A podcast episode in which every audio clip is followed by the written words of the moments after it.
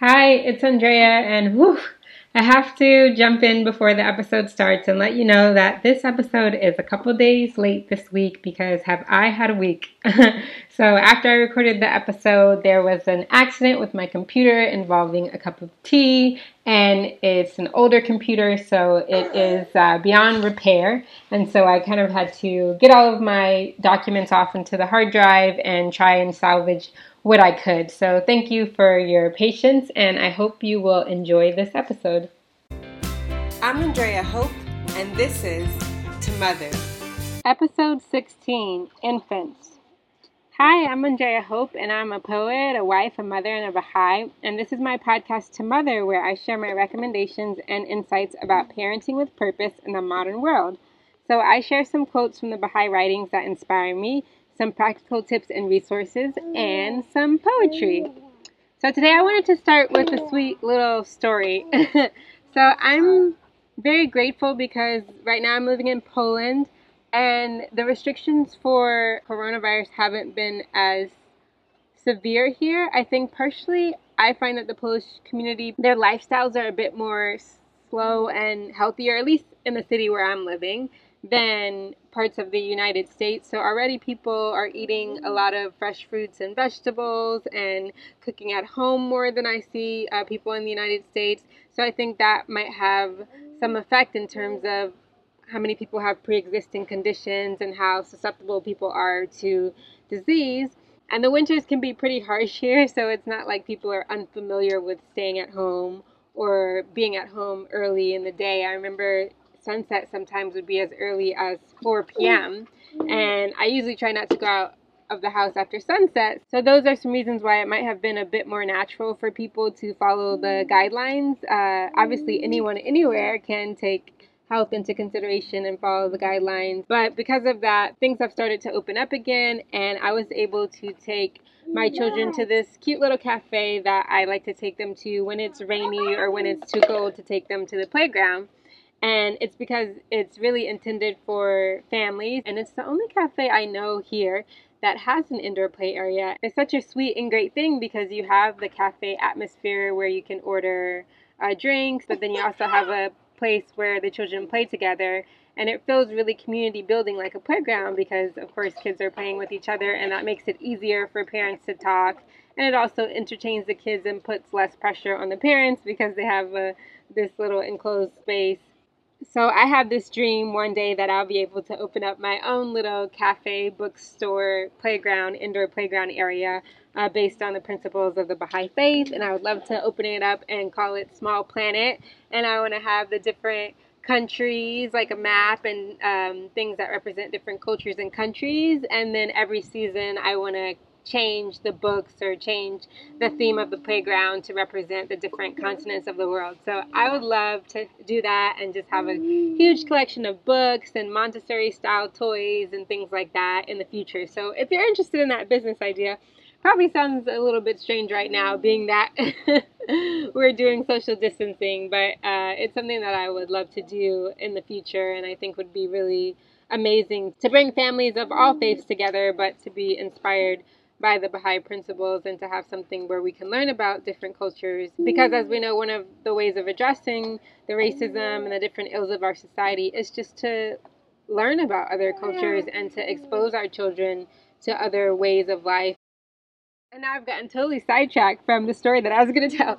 So, anyway, so we go to this cafe, which I really love. They're always very friendly to me. And I have my youngest son in a baby wrap on my chest and I have Azalea in a stroller. And we get in and we open the door, and there's nothing to keep the door open by itself. So I'm trying to kind of open the door and push the stroller in at the same time. And there's a couple parents sitting at tables in the cafe, and none of them respond when I walk in or even turn around or say anything. And that was kind of odd for me because usually, like, at least one person will say good morning uh, in Polish, dzień dobry, or someone will try to help me if they see, like, I have both the kids. So that was just kind of strange for me. So I figure it out and I get in there and I take Azalea out and I have to break down the stroller by myself. And take her shoes off and deal with the baby and everything like that. And so I'm like, okay, I thought to then say Dzień dobry to everyone, but I got a little intimidated by that, so I just decided not to say anything. And then eventually uh, I take Azalea over and she's playing in this play area, and really no one's uh, interacting with her, but she doesn't mind. She's very happy. She's doing her own thing. And I noticed that the mom who was sitting at the table closest to us, she was telling her kid, like, it's time to go. Are you ready to go? Um, she had a very serious look on her face. And so I was just like, okay, maybe she's having a rough morning, or you know, you never know what situation people are going through. So I try not to judge and just assume, yeah, people have bad days and they're going through difficult times. And so she's just staying there, um, and she comes over to her kid, and so she's, uh, yeah, trying to get her daughter to go, and her daughter doesn't want to go yet. So she's not forcing her to go. I think she's just asking, you know, do you want to go? And then her daughter goes into this ball pit. There's a slide that goes into this ball pit. And Azalea's recently learned how to climb up and go on little slides.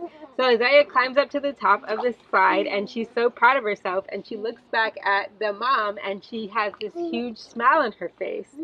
And the mom kind of gives her a little smirk, okay. And then Azalea slides into the ball pit and she's like, whoa! And she's so excited. And she looks up again at this mom and she has this huge smile, like she's so proud of herself. And she's like laughing.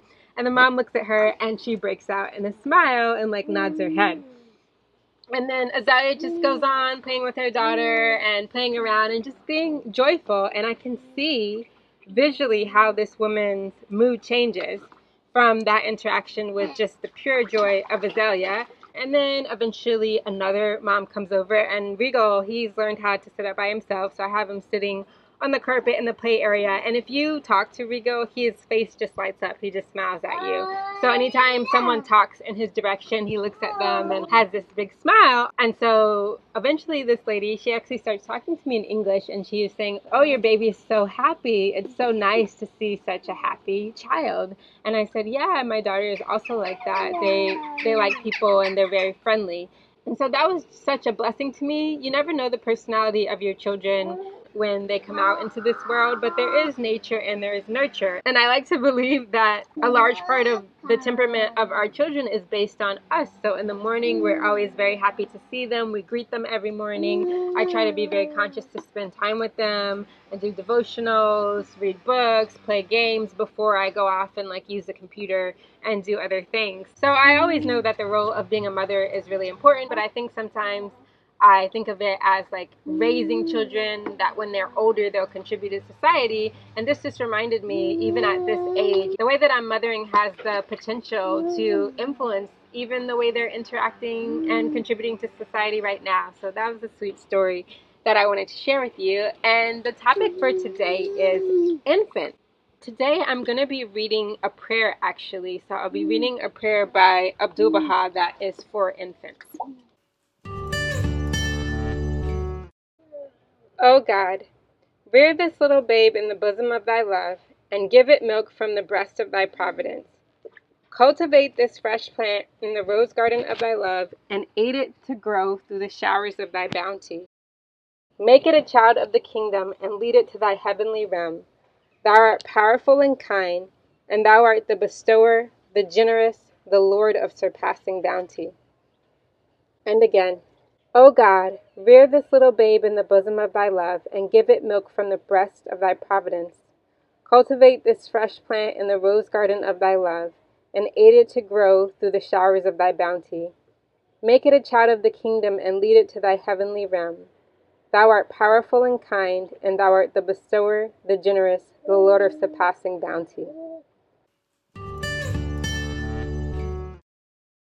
I'm not going to analyze this prayer at all today, but I wanted to share this prayer because I realized that I hadn't focused as much on praying for the kids when they were infants. So when I was pregnant, I prayed for my children uh, in the womb, and then now that my daughter is old enough to kind of participate in doing devotionals, you know, she can't read or anything, but we have books that she can look at and she can listen to me and she can do some of the gestures that I do with the prayers, and uh, we dance to some songs. But in that middle age of infancy, which I would say is from when they're crawling to when they're walking, this is a time where I didn't engage in prayer with the children as much. So lately, I've been trying to be a little more mindful about specifically saying prayers for infants. So I was praying around my children, of course, but I just mean I wasn't um, specifically saying prayers for that phase of life. And I realized that there are several prayers. Um, there's at least three in my prayer book that are just for infants. And whenever there's prayers for a specific thing. I really feel that that's special and I want to try to utilize those in that phase of life that they are. So lately during our devotionals, I've been trying to make a point of saying at least one prayer for infants. Now, my living the life tip for this phase of mothering is palate with purpose. So, when your child is about six months, is the time where people are usually starting to add soft foods for instance, boiled potatoes or soft fruits and things like that. And I wanted to give the recommendation that you try to be purposeful about creating their palate. What you're giving your children at this time is really setting up their taste buds and their palate for their eating habits in the future. And I was really blessed when I took my Ruhi Book 3 about children's classes. I took it from someone who studied uh, health and nutrition and worked with mothers. And she was saying that she really tried to build her relationship uh, with food for her children as not being positive or negative in terms of praise or condemning. And she also gave them positive choices. So we want to give our children choices, and we'll see as they grow older, even at this young stage of infancy, they'll start to display that they want to have a choice. And she would say, of course, if you give your children a choice between chicken nuggets and vegetable soup, they're going to pick chicken nuggets all the time. But if you give them two positive choices, they still get to exercise their will, we'll say, but there's no wrong answer kind of thing, and they won't be praised for making quote unquote the right choice. And of course, it also influences how we eat. We were already trying to be conscious about eating, but it also influences about what I have in the house because I'm not one of those people who can make stuff for the kids and then also make another whole meal for me. So usually, whatever I'm making, we're both having. So I might be having the actual vegetable soup and then I'm blending it for my infant, but we're having the same ingredients. I'm not making two separate meals. So whatever that means for you, however you want to exercise it in your life, I think just to be conscious, you're setting up their palate. For us, it means that our children don't have ice cream, they don't have lollipop because we think that will mess up their ability to find fruit sweet.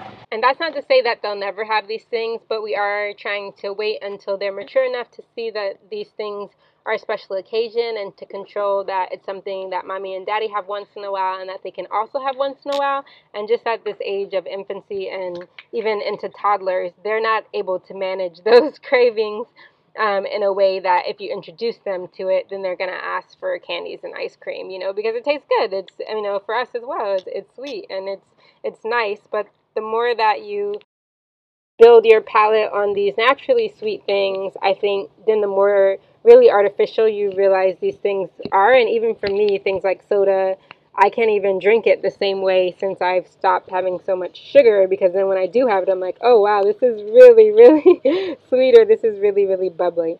So, whatever that means for you and your family and how you like to do it, my living the life tip is to palate with purpose. And then the resources I wanted to talk about are books. So, for the next few episodes that have to do with development of children, I'm going to focus on books because I found some really great books by Baha'is that are appropriate for all the different age groups. And I want to make an announcement that for Kalimat, for the next Baha'i month, I'm going to be releasing a directory. So I have found over 100 books, believe it or not, that are available in English that have been written by Baha'i authors, and I've separated them into different categories like history, central figures, prayers, and readings, older and younger children. And I'm going to make it just donation based because it has taken me a lot of hours to compile this list together, but I also want to make sure that it's available to any parents who need it. So, whatever you feel that you can donate, if it helps you in some way, I'm going to have it available on my website. And so, because of this project, I've been able to find many books that I can share with you all as resources. And today I'm going to talk about alphabet books. It is never, never too early to start reading to your children and developing their language skills. They're hearing you talk and they're learning from that. So, this is something from the very beginning, and I think it's really, really wonderful because it's a way to spend time together that doesn't take such a physical toll. Even before I had two young children, breastfeeding and trying to take care of the baby and take care of my own needs. And then I started my period um, where the doctor said if you're breastfeeding full time, you probably won't have your period for two years. And in reality, after both of my children, I had my period after the second month. So I was really looking forward to that break, but it didn't happen. but yeah, having all these dynamics going on at once, sometimes your energy is, is just really low. So I found that reading is a great way to spend quality time with infants that's purposeful. And Azalea would light up so bright when I would bring out the same books. You know, at the beginning, I just read the same books over and over, and she would be so happy when she saw the books, and then now she can name some of the characters or say some of the words. And so I found four books created by Baha'is that are alphabet books, and I know that there are a few more, but these are the four that I know are available online. So if you know of some other books, definitely send me an email at info at andreahope.org and let me know what other alphabet books you have. But I really like to focus, of course, on ones that people can get. So I know there is a great one that the National Spiritual Assembly of the United States sponsored uh, many years ago that some people still have but I don't believe that it's in print anymore. I think it's also as old as like the 80s when it came out, so these ones are a bit more modern and they're available through Amazon or different Baha'i bookstore websites. So the first one is my book. If you haven't heard, I have a book called A is for Allah-u-Abha that is available on the different versions of Amazon for whatever country you're in, except for Australia. Unfortunately, I don't think Amazon direct printing prints in Australia and New Zealand. But in other countries, you can get AS for Allah-u-Abha, which is an alphabet book of Baha'i terms. And so it's like Allah-u-Abha, Baha'i, Consult, Devotional. And so that's the ABC book that I created. And then the next one is Feast of ABCs by Gail Radley.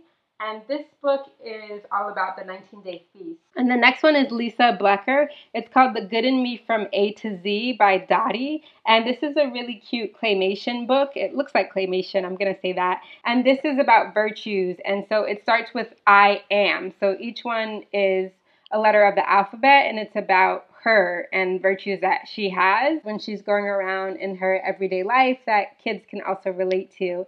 And then the fourth one is My Alphabet Journey by Elahe Boss, which is also about virtues. So each one will be something that a child can do to contribute to their community or to be of service. So those are the four books. Uh, you can look them all up and see whichever one appeals to you, or you can get multiple. So that's A is for Allah-u-Abha by Andrea Hope, Feast of ABCs by Gail Radley, The Good in Me from A to Z by Lisa Blacker, and My Alphabet Journey by Elahe Boss.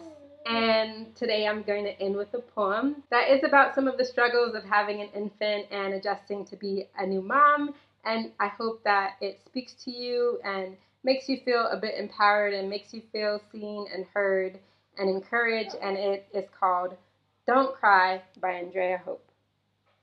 Don't cry over spilt milk. It took three hours to pump over mm-hmm. scratches and bumps as baby fell just left of the plush carpet. Don't cry over exhaustion, compulsive cautions, shaken from anxious dreams by chilling screams. Does it not seem cruel that babies too have night terrors?